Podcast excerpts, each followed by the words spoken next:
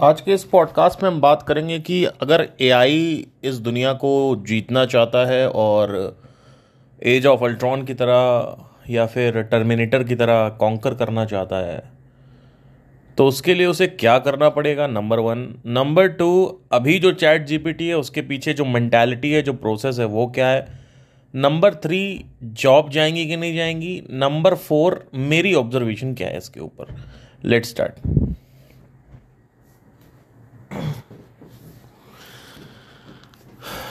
देखिए, इसमें सीन क्या है कि पहले हमें यह समझना पड़ेगा कि जीपीटी काम कैसे करता है।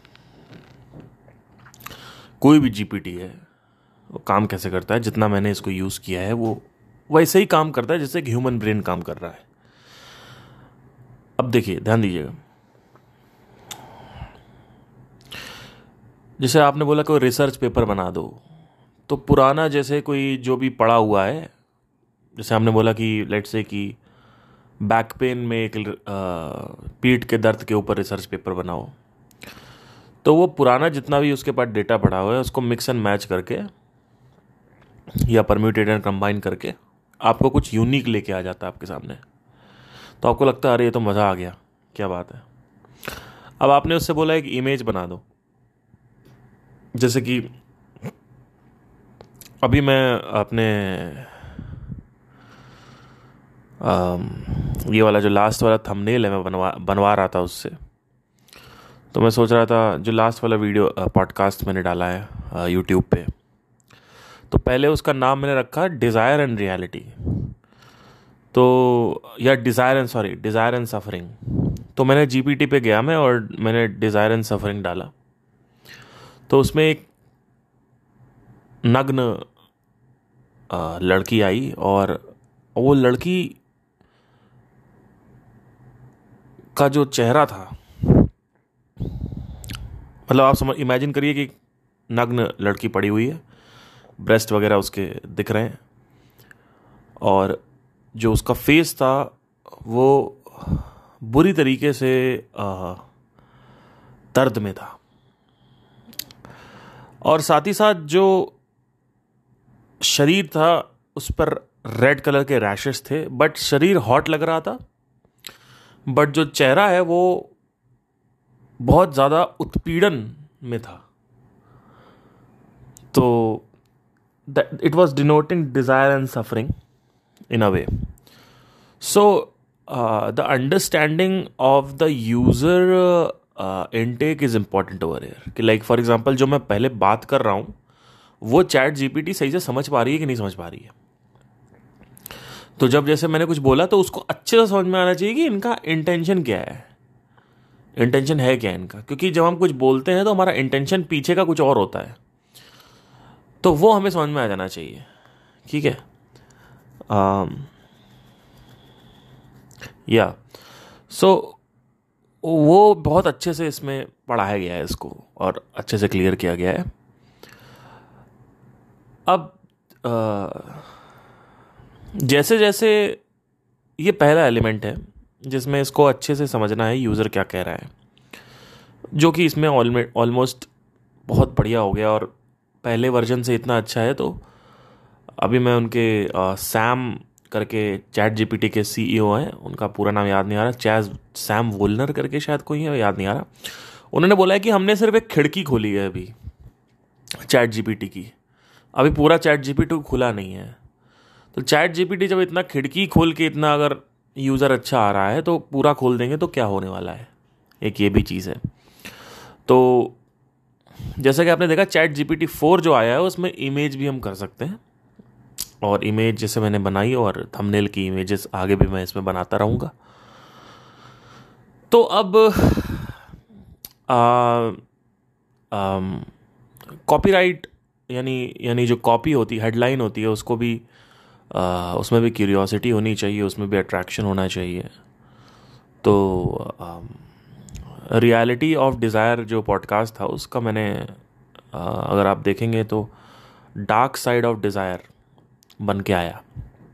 तो वो मुझे आ नहीं रहा था दिमाग में वो चैट जीपीटी नहीं बताया था। मैंने बस चैट जीपीटी को ये बोला था कि रियलिटी ऑफ़ डिज़ायर इतना अट्रैक्टिव नहीं है। डार्क साइड ऑफ़ डिज़ायर तो उसने बताया कि ये थोड़ा सही लगेगा। तो मैंने कहा ठीक है। दो तीन और ऑप्शन दिए थे उसने। मैंने कहा ये सही है थोड़ा सा नेगेटिव भी है थोड़ा सा अट्रैक्ट कर रहा है कि डिज़ायर का क्या डार्क डार्क साइड हो सकता है। तो दूसरी चीज़ ये कि आ, ये जो काम कर रहा है ये एकदम ह्यूमन साइकोलॉजी की तरह काम करता है। अब ये ह्यूमन साइकोलॉजी कैसे काम करती है पहले ये समझना ज़रूरी है। ह्यूमन साइकोलॉजी कुछ भी सोचती है based on their past experiences आप कुछ भी नया नहीं सोच सकते। आप जो भी नया सोचोगे, वो मिक्स एंड मैच होगा, जो भी पुरानी इन्फॉर्मेशन पड़ी हुई है। जैसे फॉर एग्ज़ाम्पल आपने टाइगर सोचा और आपने गाय सोचा तो आप टाइगर के ऊपर आप सींग लगा दोगे तो एक यूनिक क्रिएचर बन जाएगा। या गाय के दांत टाइगर जैसे कर दोगे तो एक यूनिक क्रिएचर बन जाएगा बट एनी anyway, कुछ नया आपने क्रिएट नहीं किया it's just a mix and match right so सबसे पहले तो मैंने काम कैसे करता है? अब दूसरी चीज़ ये है कि ये सवाल आता है कि क्या एआई आगे कॉन्कर कर लेगा ह्यूमन रेस को? 120 परसेंट लेकिन ये अगले 50 साल या 40 साल या 30 साल में 30 40 50 साल लगेंगे इसमें। पर अगले पाँच साल में क्या आने वाला है, वो मेरे से आप सुन लो पहले। एक वेबसाइट है म्यूज़िक प्रोडक्शन की, जहाँ पे कोई भी आप गाना डालोगे तो उस गाने में जो वोकल्स है वो अलग हो जाएँगे बीट अलग हो जाएँगे गिटार अलग हो जाएगा, सब कुछ अलग हो जाएगा उस गाने में which is called Moises dot A I बहुत अच्छी ऐप है। एक और ऐप है, अभी मुझे याद नहीं आ रही है। उस ऐप में उस ऐप को ट्रेन किया गया है ए आई ऐप है वो, डॉट ए आई ऐप, कि अरिजीत सिंह का गाना एरियाना ग्रैंडे की वॉइस में गवा दिया या एरियाना ग्रैंडे का गाना एमजे की वॉइस में आ गया वही सेम गाना सेम गाना। तो मैंने क्या किया, झूम झूम, झूमता हूँ। एक गाना था अरिजीत सिंह का, वो मैंने डाला उसमें। और मैंने एआई से बोला, इसको माइकल जैक्सन की आवाज़ में बना। और माइकल जैक्सन उस गाने को गा रहा है। ऑलमोस्ट साठ से सत्तर प्रतिशत रेप्लीकेशन दे दिया उसने माइकल जैक्सन की आवाज़ का। नंबर टू एरियाना ग्रैंडे का जब मैंने लगाया तो वो नब्बे प्रतिशत उसने एरियाना ग्रैंडे की आवाज़ निकाल दी। मतलब अरिजीत सिंह की आवाज़ गायब हो गई। ट्रैक वही था। ट्रैक पे एरियाना ग्रैंडे की आवाज़ आने लगी। ठीक है? फिर जस्टिन बीबर की आवाज़ थी, वो भी किया तो जस्टिन बीबर का इतना रिजम्बलेंस तीस चालीस परसेंट था। ये पाँच साल में होने वाला है कि अब मैं आपको एज अ म्यूजिशियन कुछ बताना चाहता हूँ, इसको भी ध्यान से सुनना। जैसे जैसे आप म्यूज़िक में आगे बढ़ते जाते हो, आपका जो हियरिंग सेंस है, यानी जो टेम्पोरल लोब है, दिमाग के चार पार्ट होते हैं ऑक्सीपिटल फ्रंट होता है, पीछे पराइटल होता है लेफ़्ट और राइट साइड टेम्पोरल होता है। कान के ऊपर जो आप देखते हो ना फूला रहता है जो क्या बोलते हैं कल जहाँ कलमे होती कलमों के ऊपर जो एरिया होता है वो एरिया। उसको टेम्पोरल लोब अगर वहाँ पे कोई मार दे आपको तो आप बेहोश हो जाओगे। उसको टेम्पोरल लोब बोलते हैं उसको कानपुर में हम लोग बोलते हैं कच्चा कच्चे पे मार दिया कच्चे पे। ठीक है? बट एनी anyway, जैसे जैसे मैं म्यूज़िक प्रोडक्शन में आगे बढ़ता जा रहा था वो जो टेम्पोरल लोब है वो स्वेल्ड अप होता जा रहा था बिकॉज़ सेल्स जो है वो ज़्यादा जनरेट हो रहे थे वहाँ पे। तो सेल्स माइंड uh, अपने आप का जो सेल है वो जनरेट करना जानता है। सेल्स क्यों जनरेट हो रहे थे? बिकॉज़ मेरा जो हियरिंग सेंस था वो अच्छा हो रहा था। तो हियरिंग सेंस अगर अच्छा हो रहा है तो इसका मतलब सेल्स भी जनरेट हो रहे हैं। तो माइंड की जो जो ग्रे मैटर है माइंड का जो वो भी कम ज़्यादा होता रहता है। जिसका ग्रे मैटर ज़्यादा होता है, वो आदमी बहुत इंटेलिजेंट कहा, कहलाया जाता है। जिसका ग्रे मैटर कम होता है, वो कम जो आदमी अपने दिमाग का यूज़ नहीं करता, उसका ग्रे मैटर बहुत कम हो जाता है। और जो आदमी अपने दिमाग का यूज़ करता है, उसका ग्रे मैटर बहुत ज़्यादा हो जाता है। ठीक है? तो ग्रे मैटर ज़्यादा कम होता है, उसमें थोड़ा सा मुझे कन्फ्यूज़न है, बस ग्रे मैटर का क्रिएटिविटी से और इंटेलिजेंस से बहुत ज़्यादा कनेक्शन है। ये भी मैंने इसको पढ़ा था। तो जब टेम्पोरल लोब पे मैंने काम किया तो मेरी हियरिंग सेंस अच्छी हो गई। आज की डेट में मैं अरिजीत सिंह का गाना लेट सिंगर केके की वॉइस में इमेजिन कर सकता हूँ और पूरा का पूरा गाना जो है वो केके कैसे गाएँगे वो मेरे माइंड में बज रहा है। ठीक उसी तरीके से जैसे अभी मैंने अरिजीत सिंह का गाना एआई को दिया और उसने एरियाना की आवाज़ में निकाल दिया। आज से एक साल पहले जब मेरा सेंस बहुत डेवलप हो गया था तो ये होता है म्यूजिशियंस के साथ, जो जो हाइपर एक्टिव म्यूजिशियंस होते हैं, वो के के कैसे गाएगा या कोई भी सिंगर कैसे गाएगा, किसी दूसरे सिंगर का गाना, वो एकदम से उसके माइंड में छप जाता है, क्योंकि हर एक सिंगर को, अब इसका लॉजिक मैं बताता हूँ, लेकिन थोड़ा और एक्सप्लेन कर लेता हूँ पहले। जैसे फॉर एग्ज़ाम्पल तुम ही हो गाना है, क्योंकि तुम ही हो। अब ये केके की आवाज़ में कैसे सुनाई देगा, ये मेरे माइंड में है कि कैसे वो क्योंकि स्टार्ट होगा और तुम ही हो पे कैसे वो आवाज़ जाएगी और फिर आगे कैसे जाएगी? ये एग्जैक्टली exactly मेरे माइंड में जाता है क्योंकि बिकॉज़ मैंने केके को भी बहुत सुना है और अरिजीत सिंह को भी बहुत सुना है। तो एक तरीके से मैं केके की वॉइस पे, अरिजीत सिंह की या अरिजीत सिंह की वॉइस पे केके लगा सकता हूँ। बिना वास्तविकता में ये हुए हुए, ये होता है जब आप as a musician hyper active हो जाते हो या ओवर ट्रेंड हो जाते हो तो धीरे धीरे ये हियरिंग सेंस आपके अंदर आने लगता है कि आप इस तरीके से एक्ट करने लगते हो। अब ये काम कैसे करता है? पहले ये समझना ज़रूरी कि माइंड कैसे काम करता है। होता क्या है कि एक सिंगर जो होता है, वो एक पैटर्न में गाता है। पैटर्न मतलब क्या? उसका एक हैबिचुअल सिंगिंग होती है हैबिचुअल पैटर्न होता है उसका। So the singer always sings in a pattern the moment you identify the pattern you will decipher the singing for example Sonu Nigam की यह टेंडेंसी है कि वो हर लाइन के एंड में मुर्कियाँ लगाते हैं। अब फॉर एग्ज़ाम्पल अभी मुझमें मुझमें मुझमें मुझमें, मैं, ये। तो बाकी थोड़ी सी है ज़िंदगी। ई तो ये भी एक दूसरी टेंडेंसी है कि he always brings the the note to the सा to the root note so it's very technical but anyway so मतलब जैसे, बाकी थोड़ी सी है ज़िंदगी। यही ये जो आखिरी में ई किया मैंने, ई, ये ये सा पे वापस लाना बोलते हैं इसको। ये पैटर्न होता है। कई लोग गाना गाते हैं और वो माँ पे नहीं छोड़ते, पा पे नहीं छोड़ते, धा पे नहीं छोड़ते, वो सीधा सा पे ही छोड़ते हैं क्योंकि एक हैबिचुअल पैटर्न है उनका बिकॉज़ उन्होंने इंडियन क्लासिकल का रियाज बहुत कर रखा है। कई लोग होते हैं जो मुर्गियाँ बार बार लगाते हैं गानों में। तो ये एक हैबिचुअल पैटर्न होता है। तो अगर मुझे एक एआई को आवाज़ निकालनी है मेरी तो उसको मेरे सौ से डेढ़ सौ गाने डेटाबेस में डाल दिए जाएँगे जैसे चैट जीपीटी में डेटाबेस में डाल दिया जाता है वैसे ही ये म्यूज़िक प्रोडक्शन की जो एप्लीकेशन है इन्होंने क्या किया एरियाना ग्रैंडे के जो गाने हैं वो डाल दिए अब एआई से एनालिसिस करने को बोला अब एआई पैटर्न डिटेक्ट करेगा टक टक टक समझ जाएगा कि यहाँ ये लगा रही है, ऐसे करती, ऐसे गाती, यहाँ आवाज़ पतला करती, यहाँ मोटा करती है, यहाँ पे ऊपर उठाती, यहाँ फॉल्सिटो लेती, यहाँ ये करती है वहाँ अब फॉल्सिटो जहाँ जहाँ ले रही है, वो एक पैटर्न है। जैसे कई लोग गाना मोटी आवाज़ में उठाते हैं और पतली आवाज़ में छोड़ते हैं।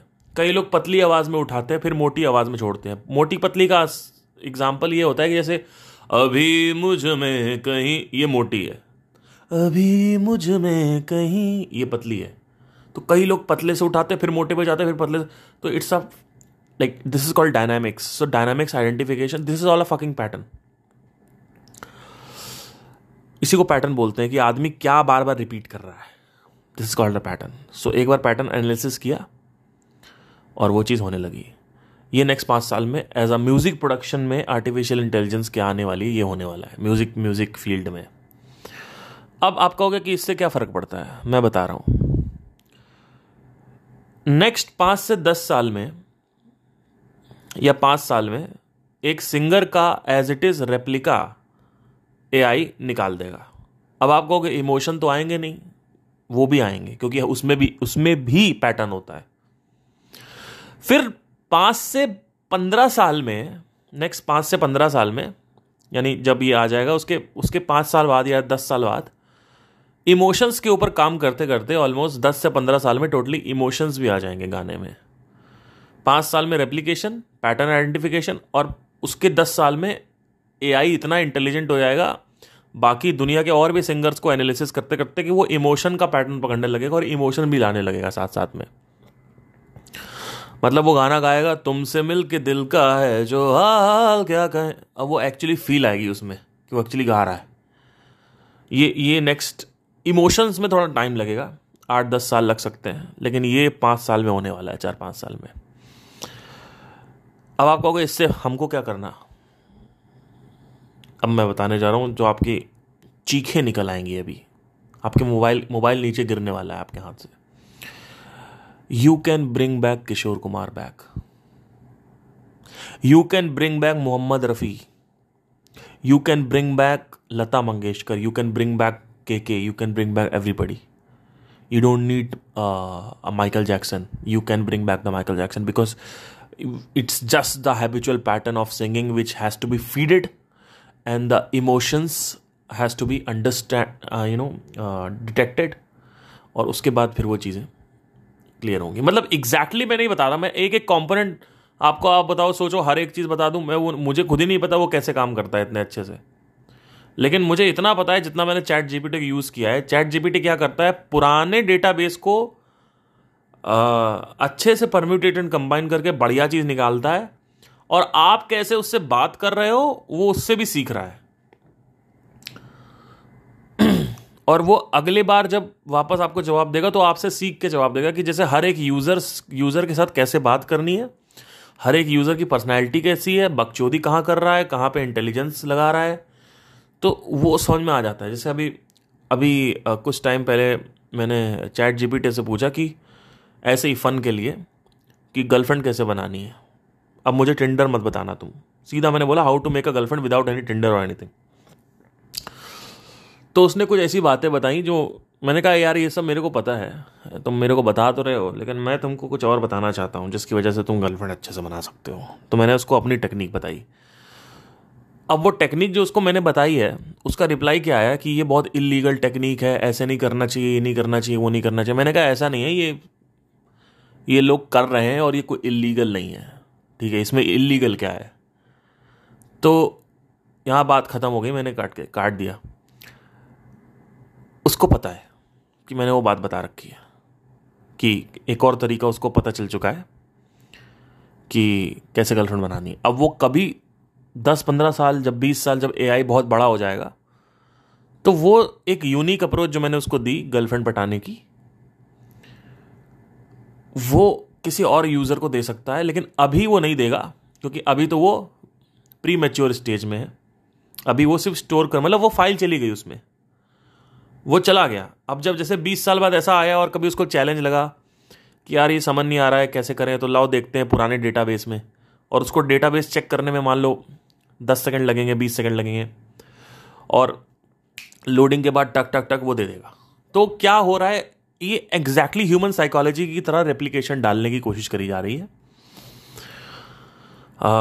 जैसे ब्रेन काम करता है वैसे ही ब्रेन भी ऐसे अगर आप ब्रेन को देखोगे तो ब्रेन मेमोरी से जो कुछ भी होता है वो उसको परम्यूटेड कंबाइन करके निकालता है। एलियन कैसे होते हैं, आप देख लो। सारे एलियन के दो हाथ होंगे, या तीन हाथ होंगे, या दो दो पैर होंगे, दो आँखें होंगी, एक नाक होगी। ये ये ह्यूमंस को और जानवरों को और पता नहीं कितने लोगों को एक साथ मिला के बनाया गया है। ठीक है? लेकिन एक्चुअली में एलियन कैसे होते हैं, वो हमें नहीं पता। वो, हमने जो एलियन की इमेजेस बनाई है, वो तो हमने इधर उधर कम, पर इसको बोलते हैं मिक्स एंड मैच करके परम्यूटेटर कंबाइन करके। लेकिन एक्चुअली में क्या हुआ हमें तो you can not create anything you can you can just can not unless and until you are doing a severe sadhana where your sahasrara is connected to the ultimate intelligence which is flowing around us if you connect your sahasrara into that thing, it is already connected, but the receptivity is not there.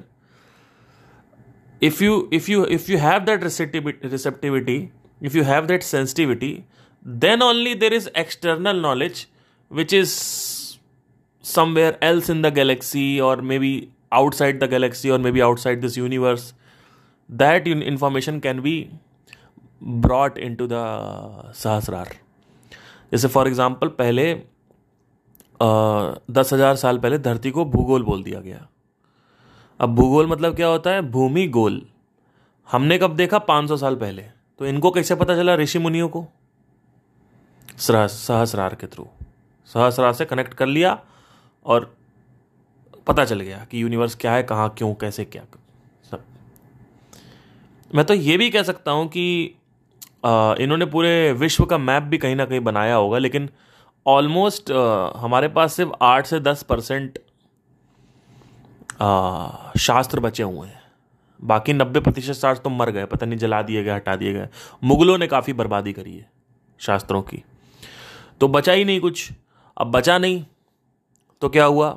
वो सब खत्म हो गया। लेकिन मैं ये भी बता सकता हूँ कि दस हज़ार साल पहले पूरे विश्व का मैप भी बना दिया होगा और धरती का भी ग्लोब ग्लोब बना दिया होगा, एक एक किताब पे। वो भी बना देंगे, दिया होगा। क्योंकि बोल ही दिया है भूगोल तो इसका मतलब तो फिर, जब भूगोल बोल दिया तो फिर तो ये इन्फॉर्मेशन कहाँ से आ गई? इन्फॉर्मेशन आई है सहस्रार से। अब ये जो, ये मिस्टिकल डायमेंशन है, जहाँ पे आप लोग बड़ा मज़ा आता है।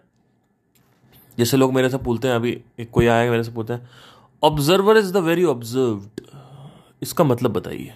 क्यों बताना भाई मतलब? क्यों बताना मतलब आपको? क्यों आपको क्यूरियोसिटी पैदा करनी है अपने अंदर फालतू की चीज़ों के लिए? ऑब्ज़र्व इज़ द वे अपनी ज़िंदगी में जो है, उसको देखो ना। जो ऑलरेडी है, वो तुमसे हैंडल नहीं हो रहा है। डिज़ायर की मैं बात करता हूँ सफरिंग की बात करता हूँ रियलिटी की मैं बात करता हूँ, वो तुमसे हैंडल नहीं होती। है ना? क्योंकि वो तो अरे डिज़ायर की तो पुरानी सर, नया बताओ। वैरायटी लाओ ना, कुछ वैरायटी नया कुछ बताओ ना। कुछ अननोन बताओ ना। कुछ छुपा हुआ हिडन बताओ ना। अभी मैंने इतना बड़ा पॉडकास्ट किया, वहाँ पे एक किसी ने कमेंट किया कि आप ये बताइए कि observer is the very observe इसका क्या मतलब है? क्या करोगे आप जान के? आपकी ज़िंदगी में कोई सुधार नहीं आने वाला है। उसको जान के। Observe is the very observe क्या होता है। क्या होने वाला है उससे? क्यूरियोसिटी तो हल होगी। चलो ठीक है माइंड का एक दूसरा पार्ट है, उसको बोला गया। Observe is the very observe या कॉन्शियसनेस को अलग रखा गया है, उसको बोला। चलो मैं समझा भी देता हूँ अगर कि कृष्णमूर्ति ने क्या बोल दिया। ठीक है? क्योंकि मैंने भी काफ़ी ध्यान से कृष्णमूर्ति को सुना है तो I know it but I know कि जैसे ही मुझे वो पता चला, उससे मेरी ज़िंदगी में कोई फ़र्क नहीं आया है। कि observe is the very observe का मतलब क्या है? उसको जान के भी कुछ होने वाला नहीं है। तो जो है, उस पर ध्यान दो। पाँच इंद्रियाँ हैं, मन है, बुद्धि है। देखो अंदर की क्या बात हो रही है, कैसे करे जो, अब ये जो ये जो एडवांस लेवल की चीज़ें हैं, इन सब में बाद में आओ। अभी अपने जीवन को अच्छा करो। जीवन क्या है उसको देखो। ऑब्जर्वेशन बेसिक ऑब्जर्वेशन सीखो पहले। उसके बाद भी धीरे धीरे आप बढ़ाते जाओ बढ़ाते जाओ बढ़ाते जाओ बढ़ाते जाओ। अपना होता जाएगा। जैसे बढ़ाते होगा, मुझसे पूछोगे नहीं। आप मेरे से पूछ रहे हो, उसका मतलब ही है कि आप बेसिक लेवल पे हो। तो it's it is just about curiosity I don't know what is like इस टॉपिक पे बात करिए ना, इस टॉपिक पे बात करिए। क्या बात करें, बताइए। मतलब उससे हो क्या जाएगा? मुझे समझ नहीं आता कि उससे होगा क्या? आपकी ज़िंदगी में क्या? इतना भयंकर मैंने पॉडकास्ट किया था ये वाला। आपको पता है इस, ये, इस इस जगह तक पहुँचते पहुँचते कि डिज़ायर जो है वो कैसे आदमी को बांधता है और डिज़ायर से सफरिंग क्यों होती है और डिज़ायर से फुलफिलमेंट क्यों नहीं होती? और डिज़ायर को छोड़ना है या पकड़ना है? और प्रॉब्लम एग्जैक्टली क्या है? क्या डिज़ायर छोड़ दे या पकड़ ले? ये सब जो मैंने बताया था लास्ट पॉडकास्ट में आपको। उस उस तक पहुँचते पहुँचते मेरे को सात साल लग गए सेवन ईयर्स और आपको पचास मिनट में मैंने बताया है वो। ठीक है? लेकिन क्योंकि फ्री है, इस वजह से इतना कोई फ़र्क नहीं पड़ता किसी को। अभी यही चीज़ पंद्रह हज़ार रुपये लेके या पंद्रह पाँच लाख रुपए लेके बताई होती तो कहते, हैं हाँ भाई, क्या भाई तो भाई बात ना उस पर कोई व्यू आएँगे, ना वो आगे बढ़ेगा, लोग बीच में छोड़ दे रहे हैं। इसी वजह से, इसी वजह से पैसा लेना ज़रूरी है। क्योंकि इसकी कोई वैल्यू ही नहीं है। इतनी बड़ी चीज़ जो लाइफ में मैंने सीखी है, वो है कि आदमी मौत तक अपनी वासनाओं में घूमता रहता है, अपने डिज़ायर में घूमता रहता है, उसकी वजह से सफरिंग होती है। और बहुत सफरिंग होती है। उसका पूरा जीवन खराब हो जाता है सिर्फ़ इस डिज़ायर के चक्कर में। क्योंकि एक के बाद एक डिज़ायर बनते ही जा रहे हैं और वो रुक के देख नहीं रहा है, प्रश्न नहीं पूछ रहा है ऑब्ज़र्व नहीं कर रहा, ध्यान नहीं दे रहा। इस डिज़ायर ये जो डिज़ायर है, ये क्रक्स है सफरिंग का। इसलिए बोलते हैं desire the root cause of cause of suffering लेकिन आदमी डिज़ायर पे ध्यान नहीं दे रहा। आदमी बोल रहा ऑब्जर्वर इज़ द ऑब्ज़र्व बताओ क्या होता है। वही बात हो गई, तुम्हारे कपड़े के अंदर क्या है? हमको जानना है। तो कपड़ा जैसे मैं हटाऊँगा, आपको समझ में आ जाएगा क्या है। उसके बाद तो आप देखोगे नहीं। वही है कि कैसे किया जादू, कैसे किया जादू जादू कैसे किया, जादू कैसे किया। एक बार जादूगर ने अपनी ट्रिक बता दी, फिर कहो ये तो बड़ा आसान था, बताओ, ये तो इसमें तो कुछ कुछ नहीं है, हाथ की सफ़ाई है। तो इट्स ऑल अबाउट ये जो जिज्ञासु लोग होते हैं ना, जिनको सब कुछ जानना है, इनका कुछ नहीं होने वाला। तो जिज्ञासा छोड़ो, अपने जीवन में प्रॉब्लम देखो क्या है, और उस एक प्रॉब्लम का स्टेटमेंट लिखो। कि ये प्रॉब्लम है अभी ये दिक्कत हो रही है अब उसका आंसर खोजो। उसका उसका दिक्कत खोजो। जब मुझे पता चला था कि observe is the very observed ये जो बात जो ये तो, ये तो घुमा दिया। घुमाना उनका शौक था कृष्णमूर्ति का। और इसमें और घुमा दिया। तो जब मुझे पता चला और मैंने अच्छे से ध्यान दिया तो मेरे जीवन में कोई परिवर्तन नहीं आया था। तो ये इसका मतलब ऐसी कोई बात नहीं है। और कृष्णमूर्ति जो कुछ भी सिखाते हैं वो घुमा घुमा के बात करते हैं और आपको समझ नहीं आता उसका सिंपल वर्जन मैं आपको बताता हूँ। ठीक है?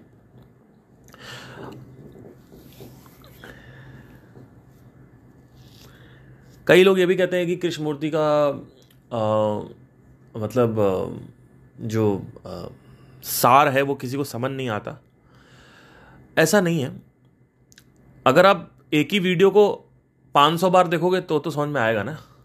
मैंने एक एक वीडियो कई बार देखी उनकी। और वही एक चीज़ बार बार बैक बैकवर्ड कर करके कर करके कि क्या है। और उसके बाद उसमें से सिम, उसको सिंप्लीफाई किया है।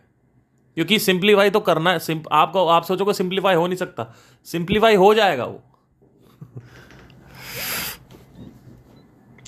आज से कुछ टाइम पहले जो किताबें लिखी जाती थी वो कितनी कॉम्प्लिकेटेड होती थी। लेकिन आज जो किताबें आ रही हैं वो थर्ड ग्रेड की इंग्लिश आ रही है। तो वही सेम नॉलेज है जो भगवत गीता में कृष्ण ने दी और वही सेम नॉलेज है जो आ, संदीप महेश्वरी ने अष्टवक्र गीता के सेशंस में दी थी। सेम नॉलेज लेकिन वो कितनी संबल थी वो कितनी डिफ़िकल्ट थी।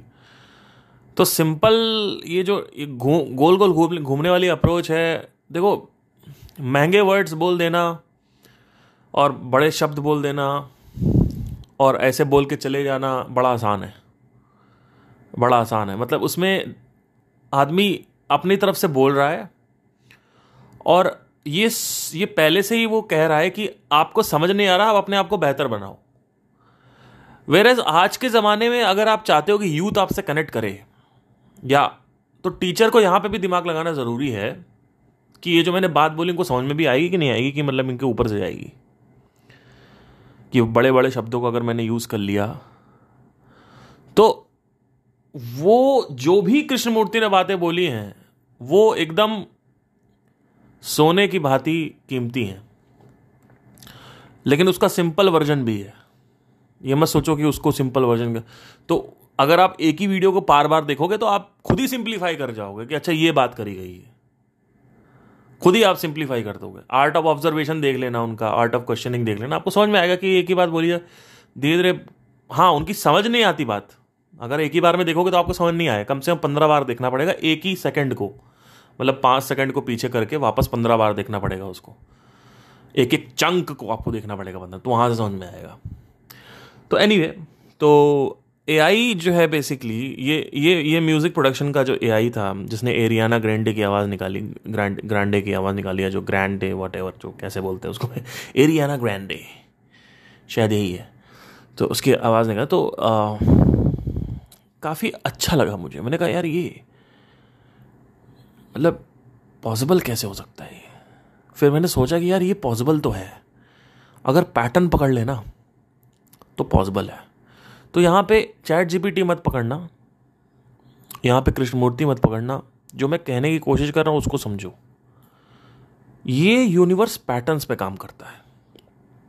इसी वजह से इसको साइमुलेशन भी कहा जा रहा है कि साइमुलेशन भी हो सकता है कि एक, हम लोग गेम में फंसे हुए हैं और गेम के मालिक बाहर बैठे हैं सारे। क्योंकि अगर आप देखोगे तो एवरीथिंग इज़ प्रोग्राम्ड हर चीज़ हर चीज़ का चक्कर लगाती है। देखो, अगर आप ध्यान से देखो, अब, आप आप हिरन को पकड़ो और शेर को पकड़ो। हिरन क्या करता है? हिरन के अंदर हिरन के अंदर इन्होंने क्या किया कि ऐसी प्रोग्रामिंग डाली कि हिरन अपना खाएगा भी और हिरन के पास सर्वाइवल स्टिक भी है और हिरन के पास शेर से बचने के लिए जो बिहेवियर है वो भी है, और शेर से पतने, बचने की कैपेबिलिटी भी है, और शेर को डिटेक्ट करने की कैपेबिलिटी भी है। और मतलब अपने अपने और अगर ऐसा हिरन देखा जाए तो इट्स इट्स द बेस्ट मतलब अपने हिसाब से वो बेस्ट कर दिया उसको यूनिवर्स ने। अगर आप ध्यान से पढ़ो, देखोगे, जिसने भी ये प्रोग्राम बनाया है अगर आप इसको एज अ प्रोग्राम देखे, देखते हैं कि एक प्रोग्राम बनाया गया, हिरन। उसको पूरी तरीके से इन्होंने बहुत बढ़िया बनाया और उसको बेस्ट कर दिया। उसको कैपेबिलिटी है कि वो शेर को, बाघ को सुन सकता है, हल्का सा उस कुछ होता है तो वो सर ऊपर कर लेता है और देखता है और क्या फिर वापस खाने लगता है। और बहुत अच्छे से उसको बनाया गया है, जिससे वो अपना सर्वाइवल इंश्योर कर सके। मतलब अपने आप को बचा, अपनी जीवन को बचाने के लिए उसके अंदर बहुत कैपेबिलिटी डाली गई है। और बाघ के अंदर अपोजिट है कि बाघ के अंदर फ्लेक्सिबिलिटी है और क्या बोलते हैं, फूर्ती है। मतलब वो बहुत तेज़ी से एकदम से अटैक कर सकता है। तो बाघ को ऐसा प्रोग्राम किया गया है कि वो डियर की कैपेबिलिटी को ओवर पावर कर सके या चैलेंज दे सके। तो अगर आप देखो कि एक ही रियलिटी है, एक ही प्रोग्रामर है, जिसको हम भगवान बोल सकते हैं, इस भगवान ने एक ऑर्गेनिज्म को बनाया और उसका सर्वाइवल बचाने के लिए उसको एक ताकत दी कैपेबिलिटी दी। दूसरी तरफ़ उसी भगवान ने एक और क्रिएचर बना दिया, जो उसको खा सकता है। और उसको, उसकी कैपेबिलिटी को चैलेंज कर सकता है, उसके सर्वाइवल को चैलेंज कर सकता है, उसकी उसकी ताकतों को चैलेंज कर सकता है। और दस में से दो बार जीत भी जाता है। तो अगर आप, जब आपको समझ में आता है कि सब कुछ एक ही रियलिटी से बना है, तब आपको बड़ा ये विचित्र लगता है कि एक तरफ़ तुम बना रहे हो कि भैया हिरन बच जाए, हिरन के बच्चे और हिरन कितना प्यारा है, हिरन कितना मासूम है वो। और आपके पास आता है वो, आपको प्यार भी करता है अगर आप देखो तो। दूसरी तरफ़ तुम उसी रियलिटी, तुम खुद ही ये बना रहे हो कि वो उसको खा जाएगा। तो एक तरफ़ तुम प्यार दिखा रहे हो, एक तरफ़ तुम नफरत दिखा रहे हो, एक तरफ़ तुमने उसको ताकत दे दी बचने की, एक तरफ़ तुमने शेर को उससे ज़्यादा ताकत दे दी उसको खाने की। तो जब शेर को खाना ही था उसको तो उसको तुमने हिरन को क्यों ताकत दे दी फिर? मतलब एक तरीके से ऐसा प्रोग्राम बनाया गया ना कि जैसे कि आप देखोगे ना कि अगर कोई कंप्यूटर प्रोग्राम बनाता है तो वो क्या करता है? कि दो ऑर्गेनिज्म को एकदम ऐसा बनाता है कि मज़ा आए देखने में। तो ऐसा लग रहा है कोई देख रहा है और उसको मज़ा मज़ा आना चाहिए। तो वो स्क्रीन में देख रहा है, कंप्यूटर में खेल रहा है, देख रहा है, लेकिन अगर वो हिरन को केपेबल नहीं बनाएगा इक्वली चैलेंज नहीं बनाएगा और शेर को नहीं बनाएगा तो देखने में मज़ा नहीं आएगा। तो रियलिटी एक ही है लेकिन एक तरफ़ नफरत फैला रही है या कह सकते हैं कि आपकी नज़र में अगर देखा जाए तो नफरत है और एक तरफ़ है प्यार और नफरत प्यार को खा लेता है और उसी रियलिटी से दोनों निकले हैं। तो ये कितना स्ट्रेंज है। मतलब इट्स सो स्ट्रेंज कि मतलब uh, मतलब like this is a entire like like if I if you see the like like a deer if you understand like how it is made. Like it's so it is so uh, uh, surreal कह सकते हैं कि it's मतलब it's unbelievable कि like मतलब मैं बना रहा हूँ फिर मैंने उसको कैपेबल बना दिया उसको भी कैपेबल बना दिया। और मान लो अगर मैं बना रहा हूँ तो कंप्यूटर प्रोग्राम या गेम और मतलब इट्स लाइक सो मतलब मैं समझा नहीं पा रहा हूँ कैसे कि बट इट्स सो और एक ही जंगल में वो रहते हैं। और वो मतलब वो खुद ही बना के खुद ही देख रहा है। खुद ही वो उसको खिला रहा है और खुद ही उसको cut well it's amazing like easy मतलब अगर करना ही था तो एक मतलब शेर, फिर हिरन को इतना ताकतवर नहीं बनाना चाहिए था, हिरन को इतना केपेबल नहीं बनाना चाहिए था। या हिरन भी अपना बेचारा, वो पूरा अपना बचाने की कोशिश कर रहा है इधर से तुमने मतलब हिरन तो बेवकूफ़ हो गया। अगर हिरन को ये पता चल जाए कि एक ऐसा प्रोग्राम है आ, कि जो मेरा प्रोग्रामर है हिरन को क्या लग रहा है कि मैं अपनी तरफ़ से बेस्ट दे रहा हूँ? ठीक है हिरन को क्या लग रहा है? और शेर को अपनी तरफ़ से वो बेस्ट दे रहा है। लेकिन हिरन प्रोग्रामर पे भरोसा कर रहा है लेकिन उसको नहीं पता है प्रोग्रामर ने क्या सोचा है उसके लिए। है ना? अगर हिरन की नज़रों से देखा जाए तो जिसने प्रोग्राम किया है, यानी भगवान ने तो हिरन को तो नफरत होनी चाहिए भगवान से। जिस हिसाब से मतलब उसी रियलिटी अगर वो सब निकले हैं तो। तो उसका बेचारा बच्चा मर गया, उसका छोटा सा बच्चा उसको मार के खा के चला गया, और मारता भी बुरी तरीके से। कुछ ऐसे जानवर होते हैं जो, चलो, बाघ तो चलो, टेटुआ पकड़ के मार देता है। कुछ ऐसे जैसे जंगली कुत्ते या सियार या लकड़ वग्गे वो ज़िंदा खाने लगते हैं। तो वहाँ पे भी क्रुएलिटी है।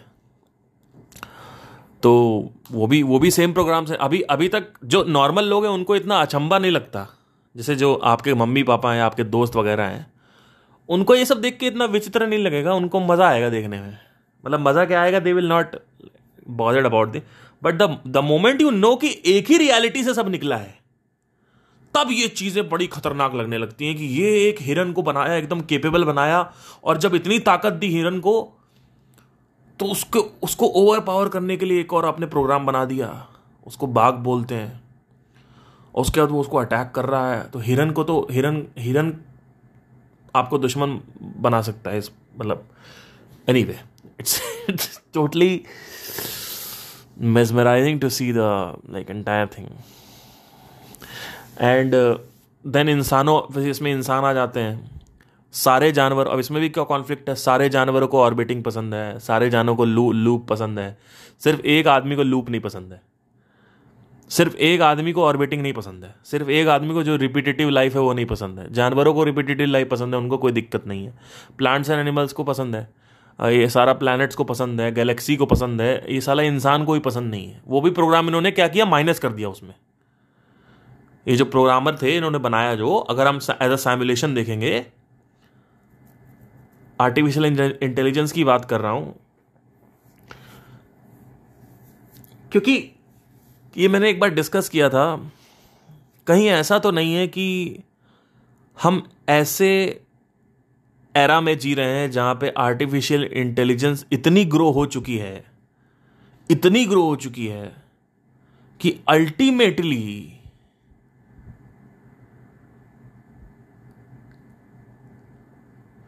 उसने एक प्रोग्राम बना दिया है, उस प्रोग्राम का नाम द यूनिवर्स है। वो गेम की तरह है और उसमें हम लोग अंदर बैठे हुए हैं और वो नाटक कर रही है पीछे से, या देख रही है। Like they are spectators they are watching us and they are like it's like everything is happening because it's if you see like everything is a program everything as a habitual pattern like चाहे वो dear हो, चाहे वो बाघ हो, अब अब programme देखो कैसे काम करता है प्रोग्राम एक काम करते जैसे कि, अब जैसे आपने गाय ने गाय ने क्या खाया? गाय ने घास खा ली। अब प्रोग्राम क्या करेगा? उसको कन्वर्ट कर देगा। गाय में या बोन्स एंड फ्लैश में। फिर अगर शेर को कुछ खाना है तो शेर को गाय को खाना है। अब वो गाय को खाएगा, उसके बाद वो कन्वर्ट कर देगा उसको उसमें। शेर के फ्लैश में ऑन बोन्स में। फिर शेर पॉटी करेगा। फिर वो अल्टीमेटली फर्टिलाइजेशन का काम करेगा। तो ऐसा लग रहा है कि साला बैठ के बनाया गया है। ज़बरदस्त मतलब ऐसे बहुत दिमाग लगा के बैठ के एक एक चीज़ बुनी गई है, बनाई गई है और दिमाग लगाई गई है, बहुत भयंकर। और इन्होंने फाउंडेशनल प्रोग्राम बस बनाया है। उसके बाद चैट जीपीटी की तरह बोला है कि अब पूरा बना डालो। जैसे फॉर एग्ज़ाम्पल इन्होंने फाउंडेशन डाल दिया कि चीज़ें ऑर्बिट करेंगी। ये ये इनकी फाउंडेशन है, ये मैनुअल फाउंडेशन डाली कि चीज़ें ऑर्बिट करेंगी। लेकिन इन्होंने ये नहीं बोला कि प्लांट्स भी ऑर्बिट करेंगे और प्लांट एनिमल्स भी ऑर्बिट करेंगे और प्लैनेट्स भी ऑर्बिट करेंगे और इंसान की रोज़मर्रा की ज़िंदगी भी ऑर्बिट करेगी। उन्होंने ये नहीं बोला। उन्होंने बस चैट जीपीटी को ये बोला, अगर चैट जीपीटी का हम यहाँ पे एग्जांपल ले, कि ऑर्बिटिंग का हम डाल रहे हैं बाकी तुम अपने आप बनाते जाओ। और चैट जीपीटी अपना टक टक टक तो इसी वजह से मैं बोल रहा हूँ, क्योंकि ये एक पैटर्न है पूरा का पूरा।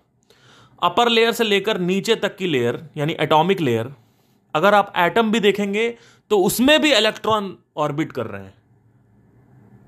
एक एटम के अंदर न्यूट्रॉन और प्रोटॉन न्यूक्लियस में होते हैं, और इलेक्ट्रॉन ऑर्बिट कर रहा होता है। तो आप देखेंगे तो एक लॉ है। सब एटॉमिक लेवल पे बनाया गया और उसके बाद वो अपने आप बनता गया और जो ग्रॉस लेवल तक रियलिटी पहुँची, वहाँ पर भी ऑर्बिटिंग चल रही है, लेकिन दिख लग रहा है।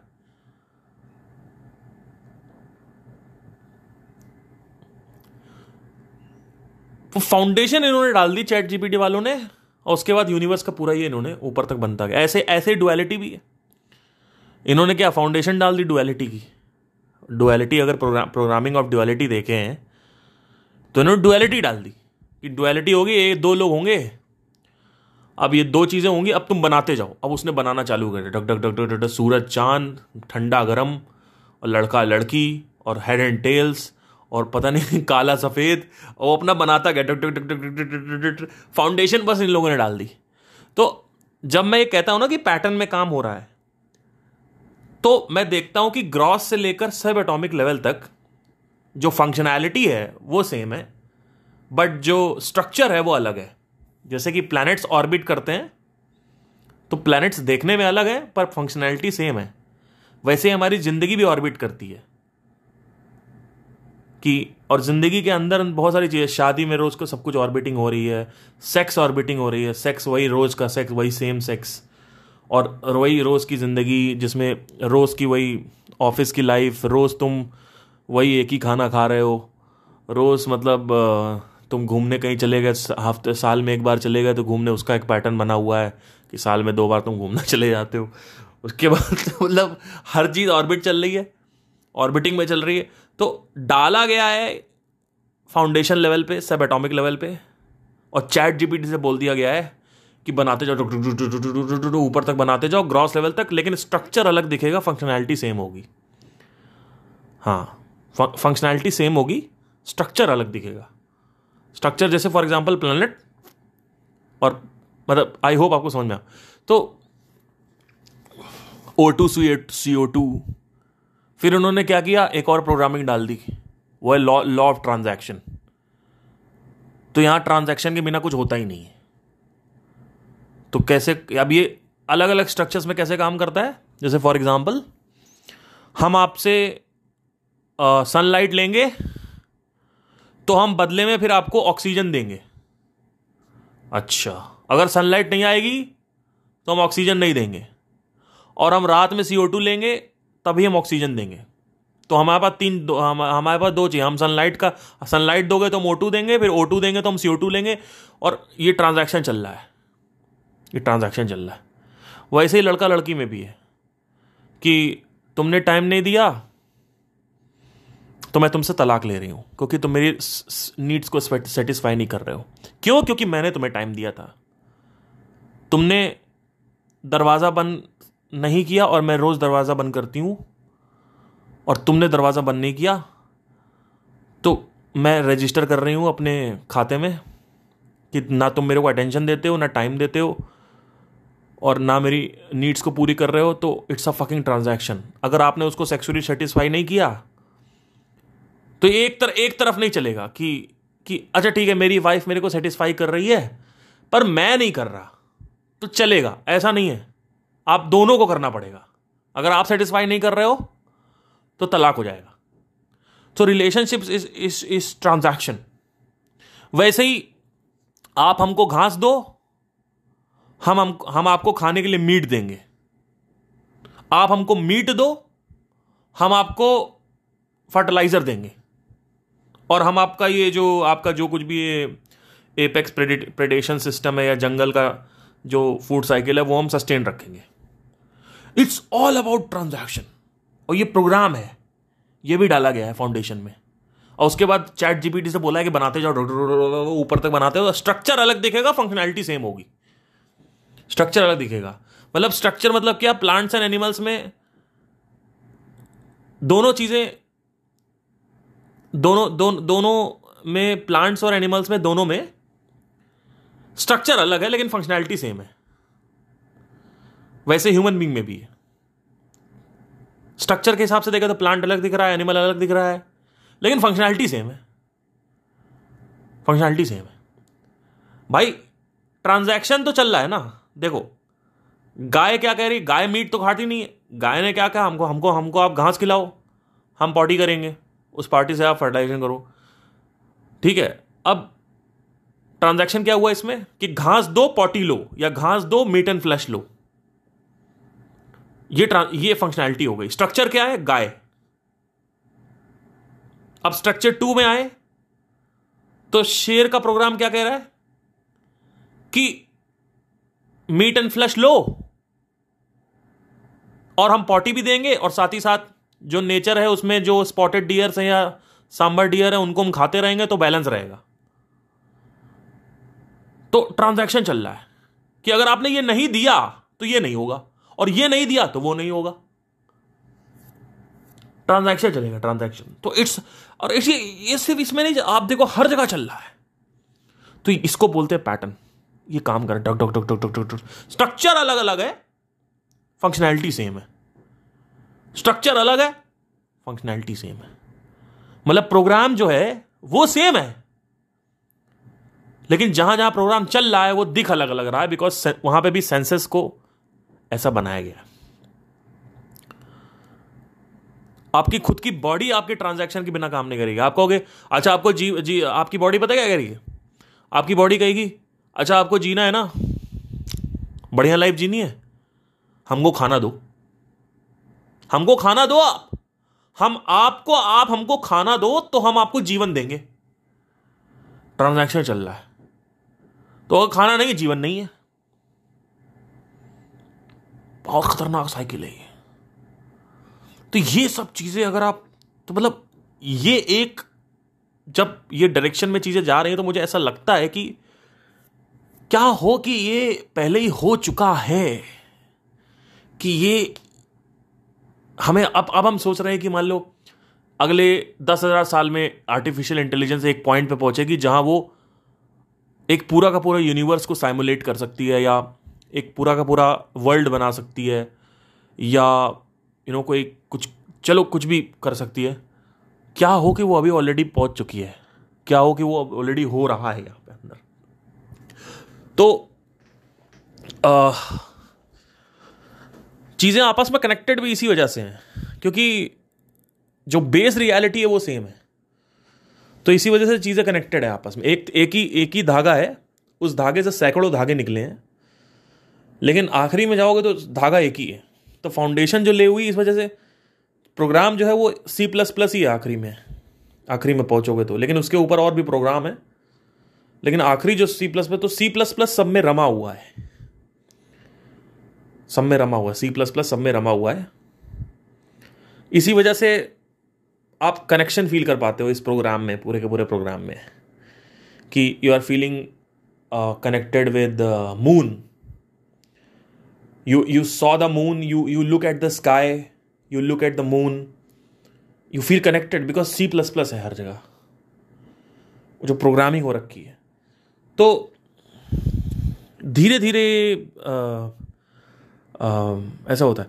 हो सकता है ऐसा कोई कोड बनाओ कि कि अगर हमारी प्रोग्रामिंग पकड़ ली गई पार्थ सिंह के द्वारा तो पार्थ सिंह को टर्मिनेट कर देंगे हम।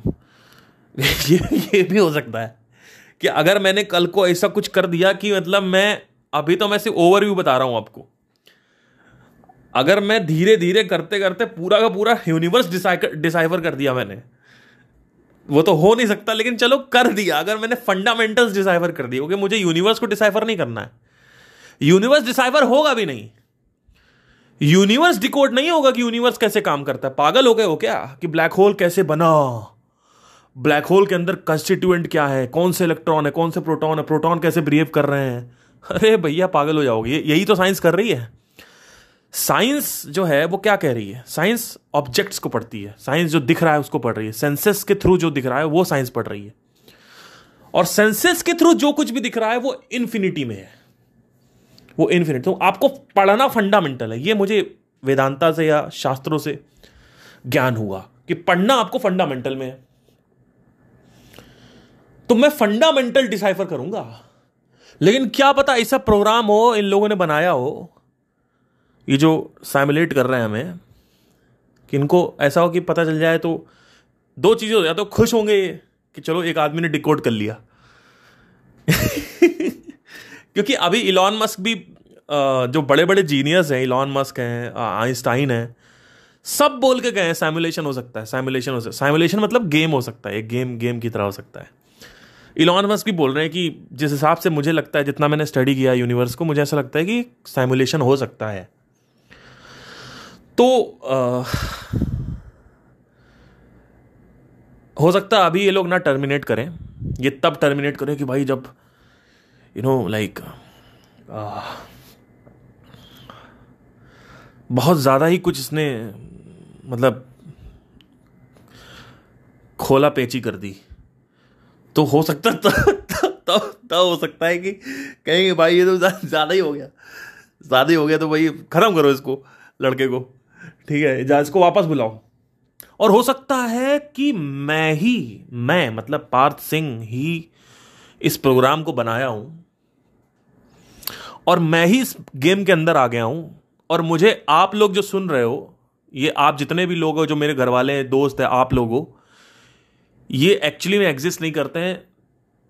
ये एक प्रोग्राम है जो चल रहा है, क्योंकि मैं तो सिर्फ़ अपने बारे में बता सकता हूँ ना कि मैं मैं मैं यहाँ पे हूँ मैं वास्तविकता में हूँ मेरी मैं, मैं रियलिटी में हूँ। आप दिख रहे हो लेकिन मुझे नहीं पता कि आप हो कि नहीं हो। है ना? जैसे ऐसा कई बार लगता है लोगों को कि साला मैं ही तो एग्जिस्ट नहीं करता हूँ।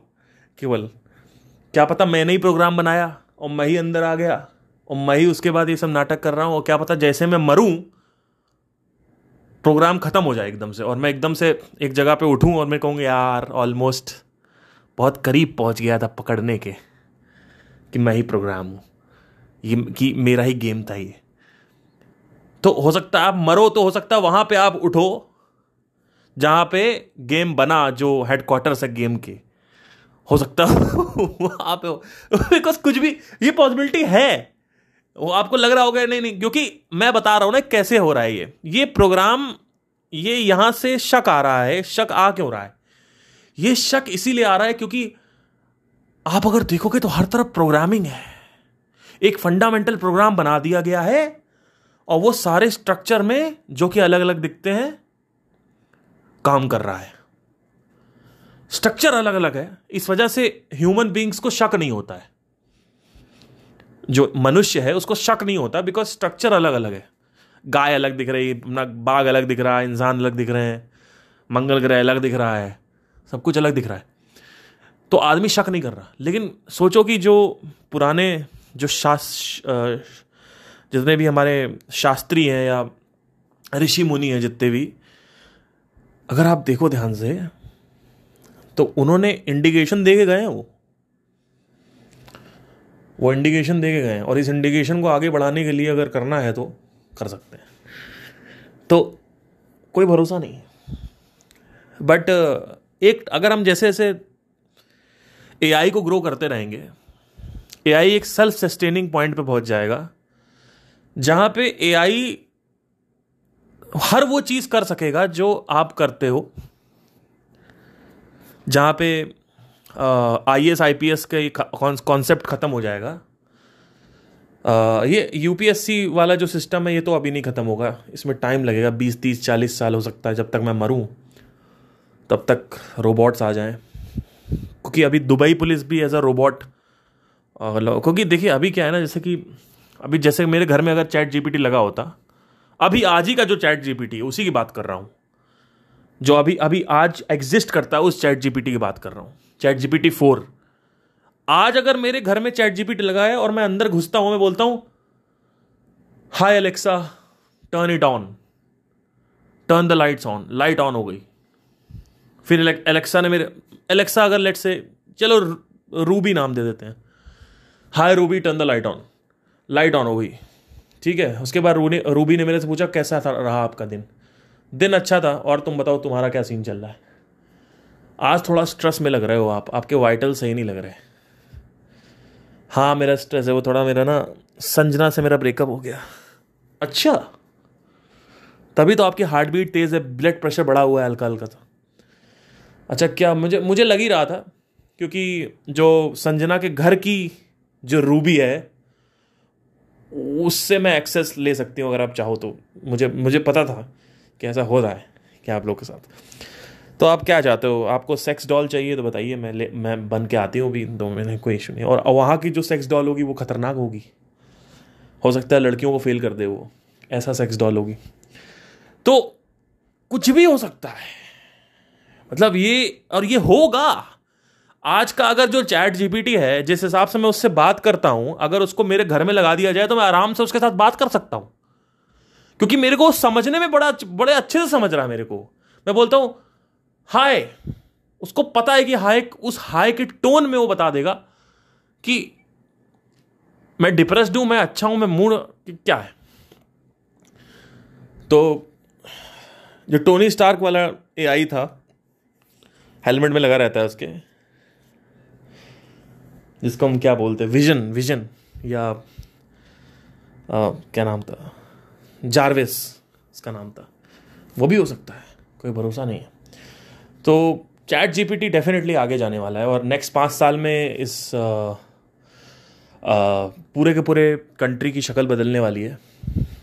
और कॉन्करिंग की अगर बात करें तो टेक टाइम मतलब जब तक हो सकता है चालीस पचास साल में कुछ निकल के आएगा इसमें। Thank you so much take care